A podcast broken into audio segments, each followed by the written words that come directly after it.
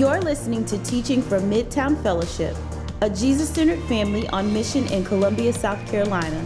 If you're interested in finding out more about us, our family of churches, or how to partner with us, go to midtowncolumbia.com.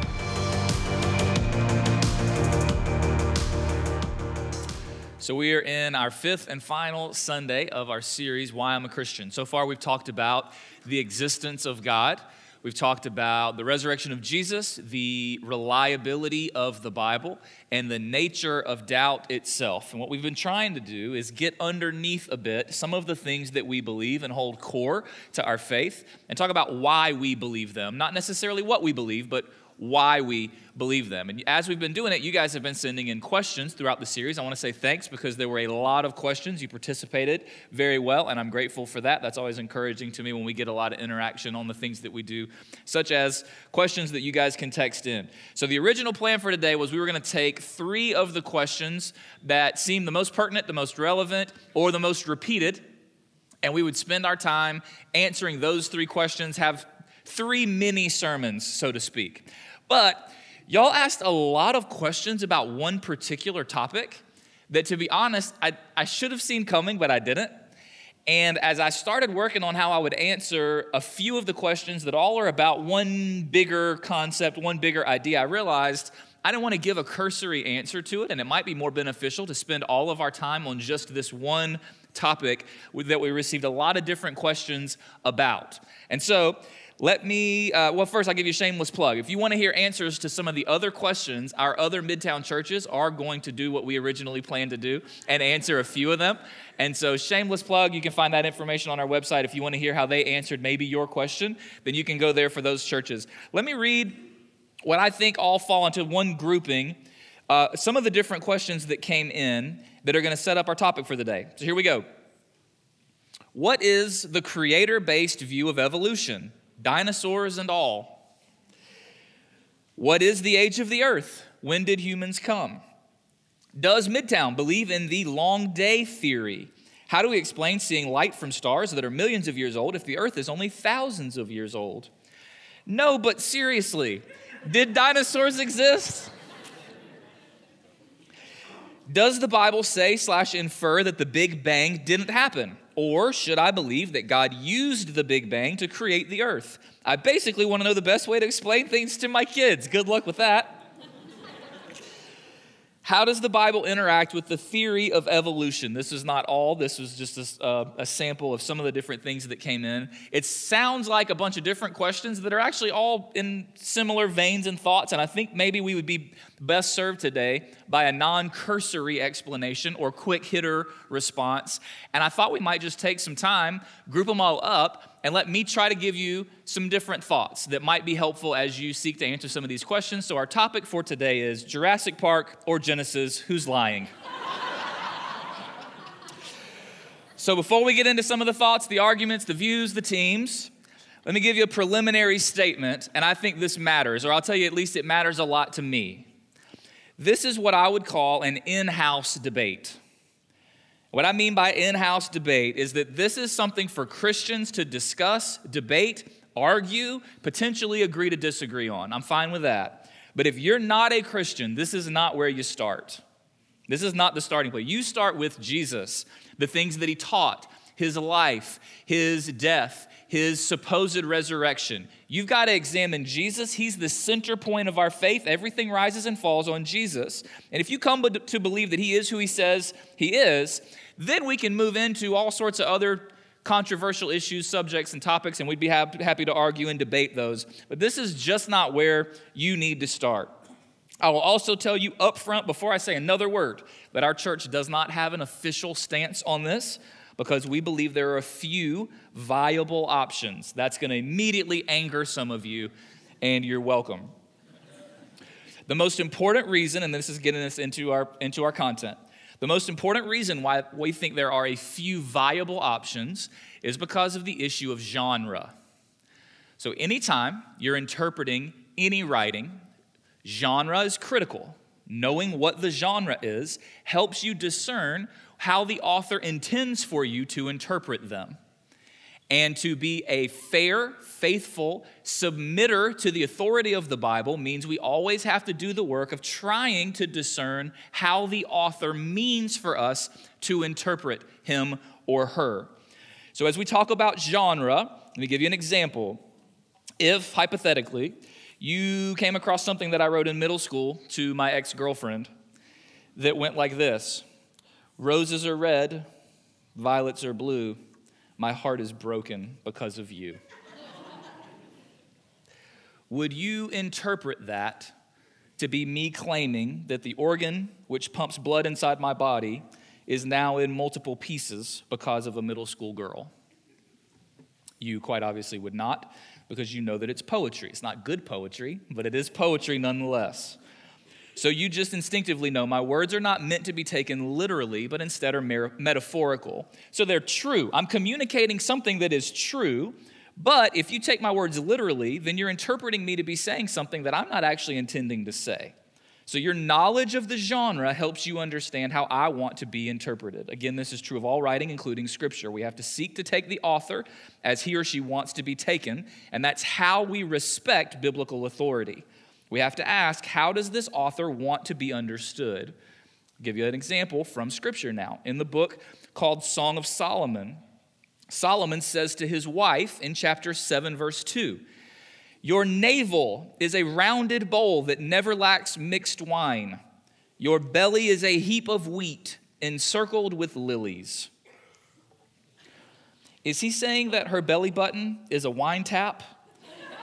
And that her abdomen has somehow turned into grain with flowers growing out of it? Of course not. It's figurative, poetic language. This is ancient sexy talk. I don't know how or why it is but I do know that this is ancient, sexy talk. You contrast that with the book of Luke, where Luke begins his writings by saying he's interviewed eyewitnesses and he's writing a historical account of the life of Jesus. So we interpret Luke's writings as historical narrative. We want to take the author to, to we want to take them at their intentions of what they're trying to communicate. All right, so all of that brings us to Genesis chapter 1. Genesis chapter 1. I'd like for you to turn there. If you don't have a Bible, there'll be some on the ends of the rows. Part of the reason that I want you to turn there is I'm going to now speed read Genesis chapter 1. All of it, including some of the beginning of chapter 2, because it's actually a conclusion to chapter 1. And I would invite you to be able to follow along with me. I want to read all of it because for the rest of our time, I'm going to reference some different things that are said in chapter 1. So, this will be our anchor point for everything I'll talk about from this point forward. And I want you to have seen what the Bible says firsthand. I am sure that many of you have heard other people talk about what the Bible says in Genesis chapter 1. I want to make sure that we've read it now together so that everything we say about Genesis chapter 1 is, in fact, from Genesis chapter 1. And you know that I'm not just up here running my mouth. Genesis chapter 1, if you're not familiar with your Bible, it'll be somewhere around page 1. Let's read fast together. In the beginning, God created the heavens and the earth. The earth was without form and void, and darkness was over the face of the deep, and the Spirit of God was hovering over the face of the waters. And God said, Let there be light. And there was light. And God saw that the light was good. And God separated the light from the darkness. God called the light day, and He called the darkness night. And there was evening and there was morning the first day. And God said, Let there be an expanse in the midst of the waters, and let it separate the waters from the waters. And God made the expanse and separated the waters that were under the expanse from, from the waters that were above the expanse. And it was so. And God called the expanse heaven, and there was evening and there was morning the second day. And God said, Let the waters under the heavens be gathered together in one place, and let the dry land appear. And it was so. God called the dry land earth, and the waters that were gathered together he called seas. And God saw that it was good. Verse 11. And God said, Let the earth sprout vegetation, plants yielding seed, and fruit trees bearing fruit, in which is their seed, each according to its kind on the earth. And it was so. The earth brought forth vegetation, plants yielding seed according to their own kinds, and trees bearing fruit, in which is their seed, each according to its kind. And God saw that it was good. And there was evening and there was morning the third day. And God said, let there be lights in the expanse of the heavens to separate the day from the night, and let them be for signs and seasons and for days and years, and let them be the and let them be lights in the expanse of the heavens to give light upon the earth. And it was so.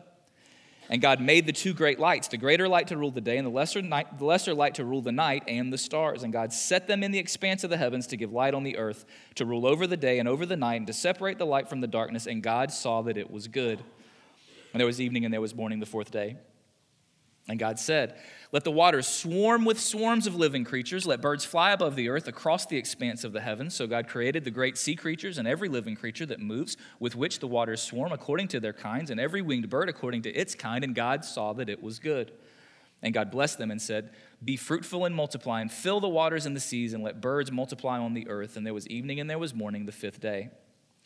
And God said, Let the earth bring forth living creatures according to their kinds, livestock and creeping things, and beasts of the, beasts of the earth according to their kinds. And it was so. And God made the beasts of the earth according to their kinds, and the livestock according to their kinds, and everything that creeps on the ground according to its kind. And God saw that it was good. Then God said, Let us make man in our image after our likeness, and let them have dominion over the fish of the sea, over the birds of the heaven, over the livestock, and over all the earth, and over every creeping thing that creeps on the earth. So, God created man in his own image. In the image of God, he created him, male and female, he created them. And God blessed them, and God said to them, Be fruitful and multiply, and fill the earth and subdue it, and have dominion over the fish of the sea, over the birds of the heaven, over every living thing that moves on the earth. And God said, Behold, I've given you every plant yielding seed that is on the face of the, all the earth, and every tree with seed in its fruit, you shall have them for food. And to every beast of the and to every beast of the earth, and to every bird of the heavens, and to everything that creeps on the earth, everything that has the breath of life, I've given you every green plant for food. And it was so. And God saw everything that he had made, and behold, it was very good.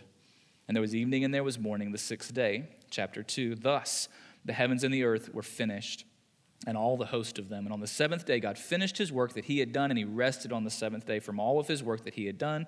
So God blessed the seventh day and made it holy, because on it God rested from all his work that he had done in creation. Allow me to have a water break now.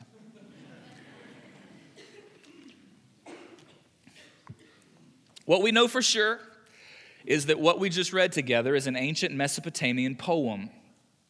It has refrains, repeated statements that are repeated as in a song. Here is the rough pattern. I'll put it up on the screen for you. The pattern of the poem is we've got announcement, where God, uh, where and God said. We've got commandment, let there be. We've got separation, where God separated the day and the night, the water and the land, the animals and the plants. We've got a report, and it was so. And then we have evaluation, and God saw that it was good. Now, here's where you get to the tricky part we're not exactly sure how we're supposed to interpret this style of writing. It's certainly a poem of sorts. Potentially, this genre is poetry that is meant to be interpreted literally. That's a viable option. The exact words are exactly what happened. Potentially, we're supposed to interpret it more like modern poetry, and it's more figurative, metaphorical language. Anytime we're doing Bible interpretation, we want to allow the rest of Scripture to interpret parts that seem confusing to us. And so, as we look to see what the rest of the Bible has to say about how we might interpret Genesis chapter 1, there is still much debate among Christians as to how we're supposed to interpret Genesis chapter 1, multiple different conclusions about Genesis chapter 1. So, what I want to do is give you very broadly some different views about creation about evolution, about the age of the earth. I'm going to give you four teams and their views. I want to try to present them fairly. My hope is that I will present their strengths and their weaknesses in an unbiased way, and afterwards, you have no idea which one I hold to. If I do that, I will have succeeded. So, let me, uh, and obviously, there's much more, much, much more to be said about all of this. You might think I don't portray your view exactly right, and I would ask that in advance you forgive me as God in Christ has forgiven you. So here's number one it's a non Christian position. But the first team, the first view is naturalistic evolution. This is evolution without God. This is evolution as an explanation for everything. Strengths of this position. Why people why some people hold it is the observational evidence that seems to point to common ancestry. So when I say things like that, I mean things like the fossil record, biogeography, genetics. I'm not going to get into all that. I'm just presenting those as reasons why some people hold to this view. Now, weaknesses of this view, much of which we talked about in week one of our series. So I won't go in on any of them as much as I would like to mention some of the weaknesses of this view of uh, evolution as an explanation of everything apart from God existing. Naturalistic evolution, some of the weaknesses are the cosmological argument that both we have something from nothing, as well as in this view, life comes from non life. And those are very unexplainable ideas in this view. Cell theory would be another weakness. With all of these, it's not that there aren't some answers or theories that, that try to provide answers, but they are just challenges, they are weaknesses. So, cell theory is the well established fact that cells come from pre existing cells, except this once. Now, it's not that there aren't theories, there certainly are. It's just it is a weakness, it is a challenge. The teleological argument, the moral argument, the argument from desire, all of these we discussed in week one. More that could be added here would be just human consciousness, the reliability of math, human language. All of these are challenges. All of them have some theories to answer them, but they are challenges nonetheless. And then biblically, the problems with this would be the entire Bible, all of it, every single bit of it. It starts with God, it ends with God. God's involved in all of it. You cannot square this with a Christian perspective at all. No one even tries. So, quite obviously, this is not a Christian view, but it is a view that many people in our society hold. Hopefully, I've presented it fairly enough if it is your view. Number two, evolutionary creationism. This is sometimes called theistic evolution. This would be the idea that God guided a process of evolution, that evolution is the how behind God's creative work.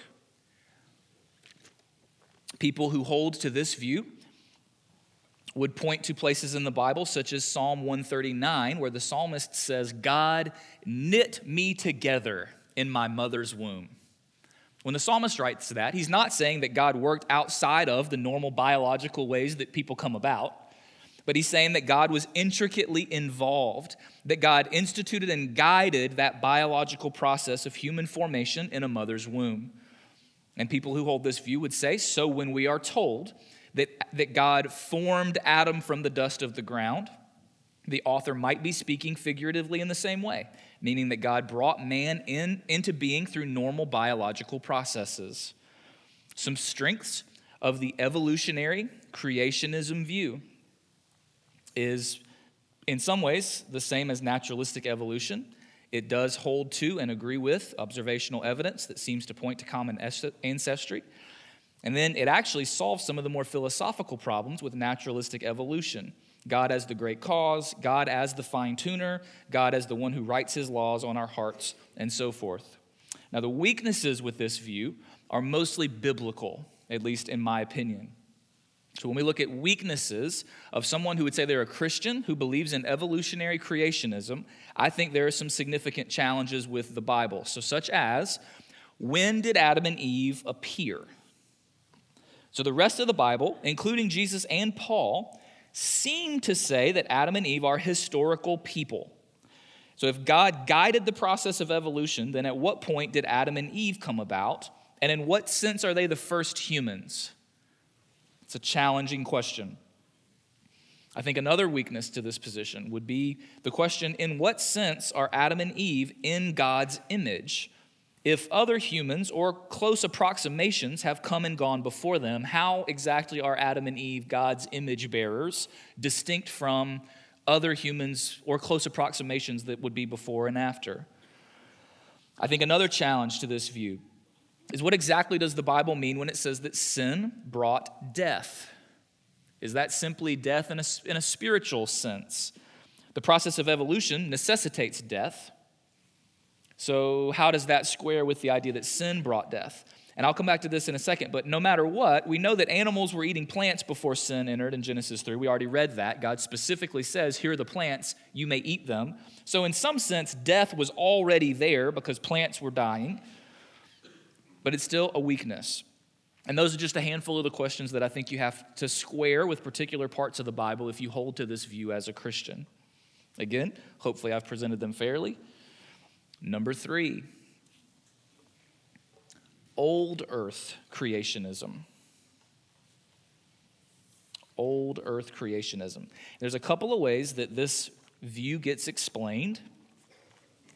One would be that potentially there's a long space of time between Genesis 1, verse 1, or maybe verse 2, and then all the rest of the six days or the seven days that are listed in Genesis. Potentially, God created the earth. In the beginning, God created the heavens and the earth. Long, long, long, long, long, long, long, long amount of time. And then God creates. That would be what's often called the gap theory, a gap between God created the earth and then institutes the creative order that Genesis 1 lists, if we're to take Genesis 1 literally. Others who hold to old earth creationism would argue that in Genesis 1, the Hebrew term for days is yom. And one way of rendering that word, day, is actually epochs or ages. And so, in this view, they would say that the seven days actually represent seven stages of creation. In other words, that the, days of Genesis 1 are extremely long ages of time. And I've heard people try to say this could potentially overlap with some of the components of evolutionary theory. So, those are the two kind of teams underneath that subheading of old earth creationism. Some strengths for this view is that it does align with the current scientific estimate for the earth as being 4.5 billion years old. That is the commonly held belief that Earth is about 4.5 billion years old. That would explain how the Bible is consistent with that amount of age. Some weaknesses. If you believe in the gap theory, that there's God created the earth, there's a gap, then He seven literal days uh, created.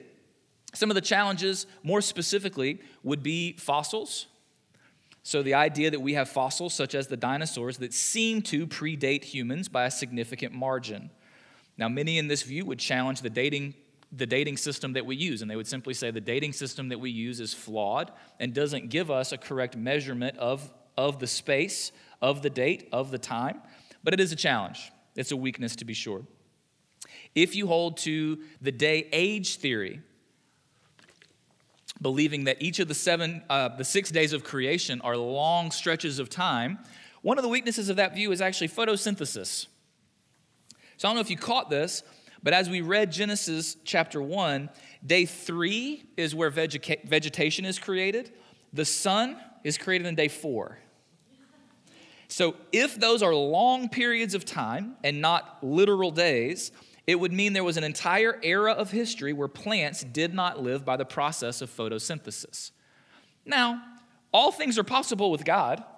So, so we're not, I mean, we don't just dismiss it, but it is a challenge. You, you would certainly wonder why God would create plants to not do the things we know that they do now for a long, long time, and then create the sun and then change how plants work. It's a challenge. I would argue it is a weakness of the view. Last one, number four. How you doing? Everybody good? Young Earth creationism. Young Earth creationism. These would be people who believe that the seven day creation period in Genesis chapter 1 is to be interpreted literally, that the genre of poetry is to be still interpreted as matter of fact, straightforward, and literal, that the earth is only thousands of years old, and that exactly what it says in literal fashion is what God did. I do believe there are some strengths, and I do believe there are some weaknesses to this view as well. Some strengths would be the adulthood of Adam and Eve. So the Bible says that Adam and Eve were created as adults, not as infants, not as babies. It says that God put plants and trees that would have the appearance of age, the appearance of maturity. So here's what I'm saying. If you showed up the day after Adam and Eve were created, they would look like, what, I don't know, 20, 30, 40, don't know how old they were, but you certainly wouldn't think they were two days old. And you would look over and you would see a tree and you would say, Well, I, I know that trees take 20 years to get that big. And then you would realize, no, that tree's only like three or four days old. And if there are rocks, what does a one day old rock even look like? That rock is going to look like it's been there for a long, long, long time, correct? And so this is just how people would say, no, it, if God created a world in which there are trees and plants and people, there's an appearance of age that you can't avoid, and you can't deconstruct that to find out how would a rock look if it was even younger? It's a rock. A rock is there. It looks like it's been there for a long time. The tree looks like it's been there for a long time. I believe that to be a strength of this view. Those who hold to this view would also say that the flood in Genesis chapter 7 would have had profound effects on the fossil records and our entire dating system. And also, in this view, uh, people existed alongside dinosaurs, which I don't include for any scientific reason. That just sounds awesome. So that's a strength to me for the view. I think that sounds great. That's just in there because of how cool it sounds. So,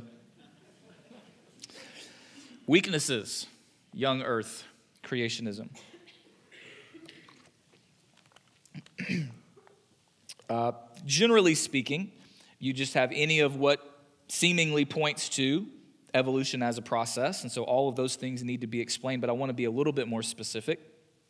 So, more specifically, weaknesses of young earth creationism. And again, plausible answers to each of these, but they're weaknesses, they're challenges. So, one specifically, and someone even asked this in the question, is starlight.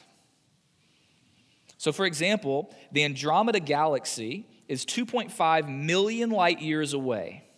So, therefore, the light from it that we see right now is 2.5 million years old.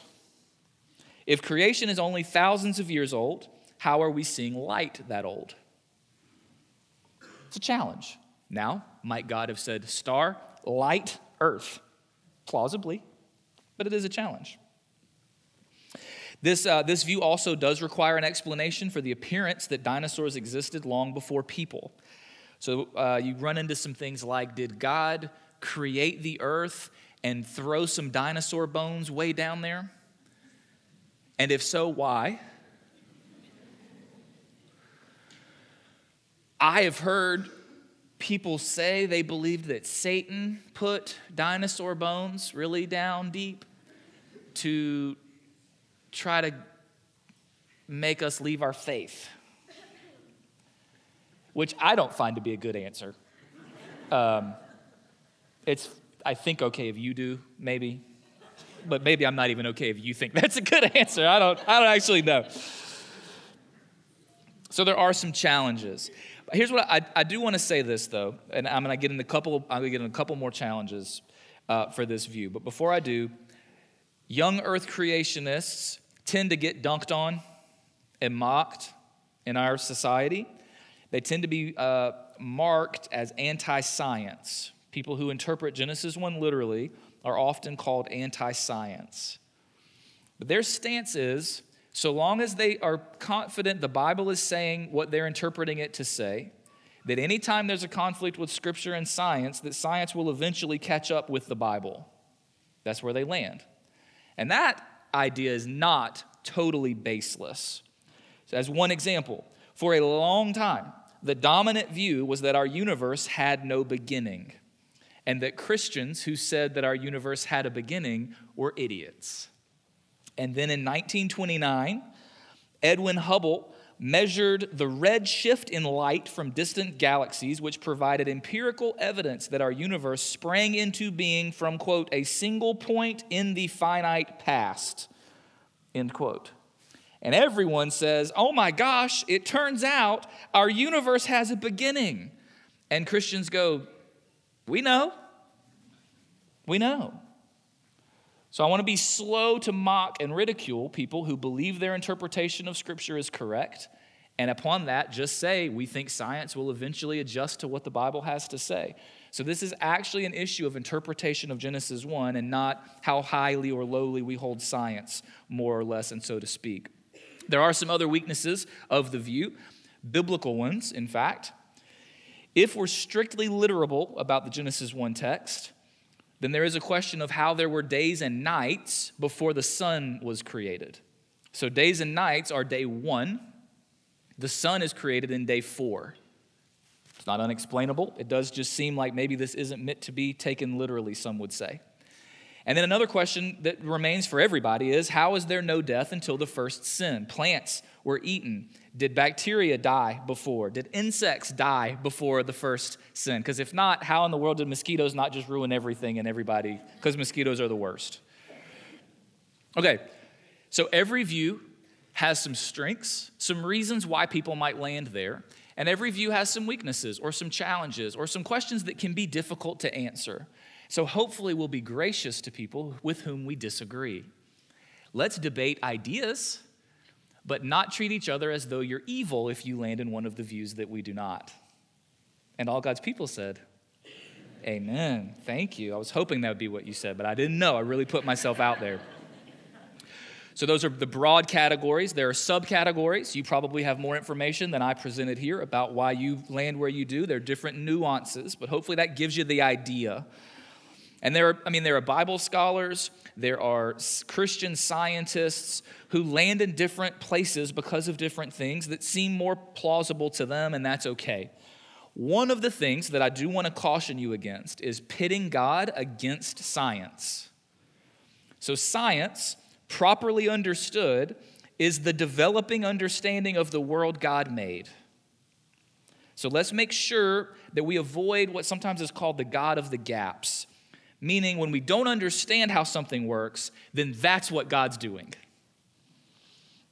Uh, so, for example, I have a friend who his son came home and said, Mom and Dad, where does the wind come from? The mom thought and remembered that Scripture says God is the one who sends the wind. And so she correctly said, God makes the wind blow. The dad was sitting there thinking, ah, well, uh, wind is actually when l- low air pressure and higher pressure, it, it's, move, it's atmospheric differences in air pressure, and he felt trapped. I don't want to contradict my wife. I know that's what the Bible says, but also we know how wind works. And my point would be to say they are both right. God makes the wind, and he does it by air flowing from high pressure to low pressure. These are not competing ideas. We don't only need God when something is otherwise unexplainable. Otherwise, we're going to be hesitant to seek out explanations and further discovery. The primary means that God uses in the Bible are natural means. Now, obviously, sometimes he does things outside of natural means, but the primary way that God works all throughout the library of Scripture is natural means. As an example, this morning, we're gathered together.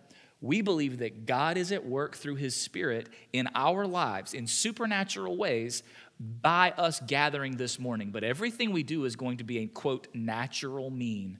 We're teaching from the Bible, we're singing together. We're going to pray. We're going to take communion and remember the body and blood of Jesus. These are all natural means that we believe God supernaturally moves through to bring about supernatural fruit in our lives. And this is the normal working pattern of God. Also, we are supernaturalists who believe that God sometimes does things that are not explained by natural means. So, one of my favorite ways to think about this is come, comes from a German mathematician, astronomer. His name is Johann Kepler. Um, he was a key figure in the scientific revolution. But one time he talked about his scientific work as, quote, thinking God's thoughts after him.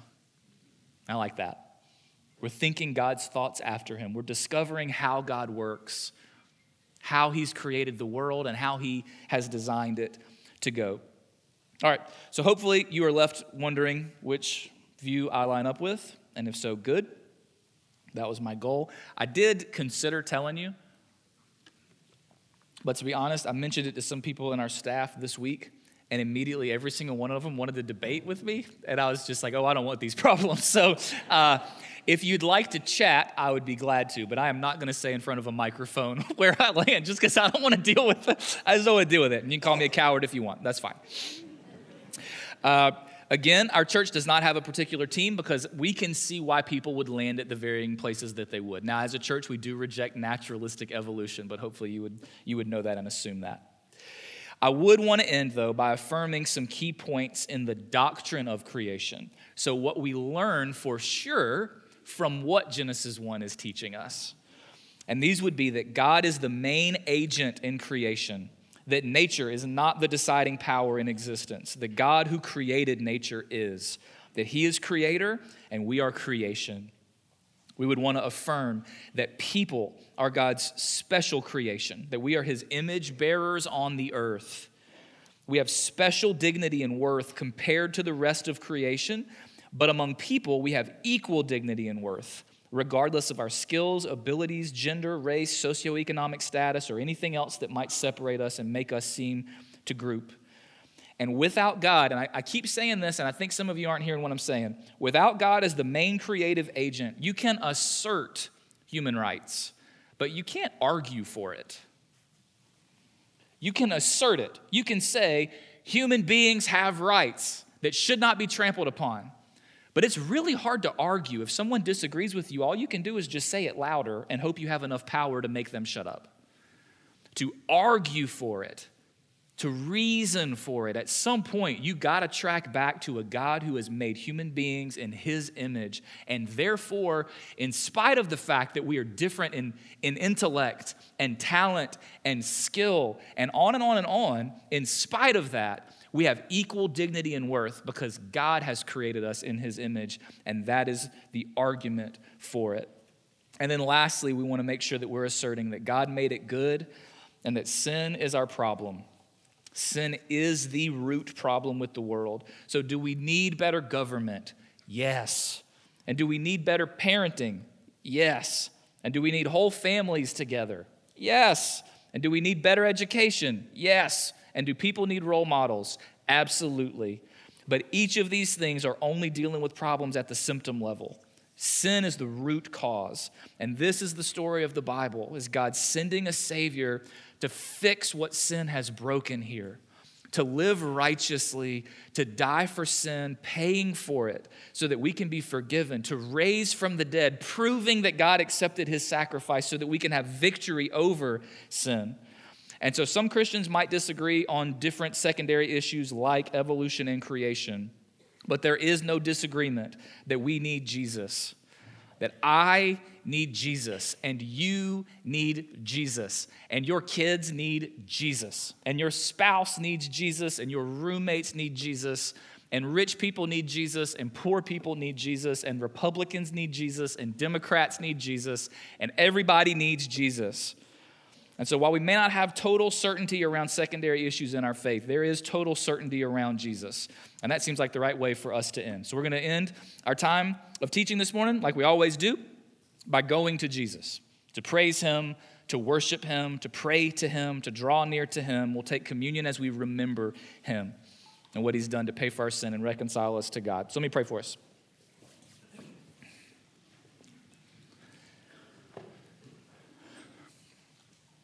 Um, God, thank you for the folks who sent in uh, all these questions, and I hope that, that this uh, content was in some way helpful to them. And I pray that you um, would continue to be at work in our midst, helping us to disagree and debate lovingly with one another over secondary issues, and to be united strongly over the primary things. That's where we want to land as a community. And so, would you give us the humility to disagree kindly? And then would you give us the faithfulness and perseverance to stick up for the things that need to be stuck up for and the wisdom to know which is which? So thank you for the time that we had to do all this whole series. Lord, I hope that you'll build upon it. Um, I pray that you would continue to strengthen us in our resolve and in our faith. God, that we don't simply believe things because we do, but there's substance underneath it. So may that be the thing that we take away from our past five weeks and even from today.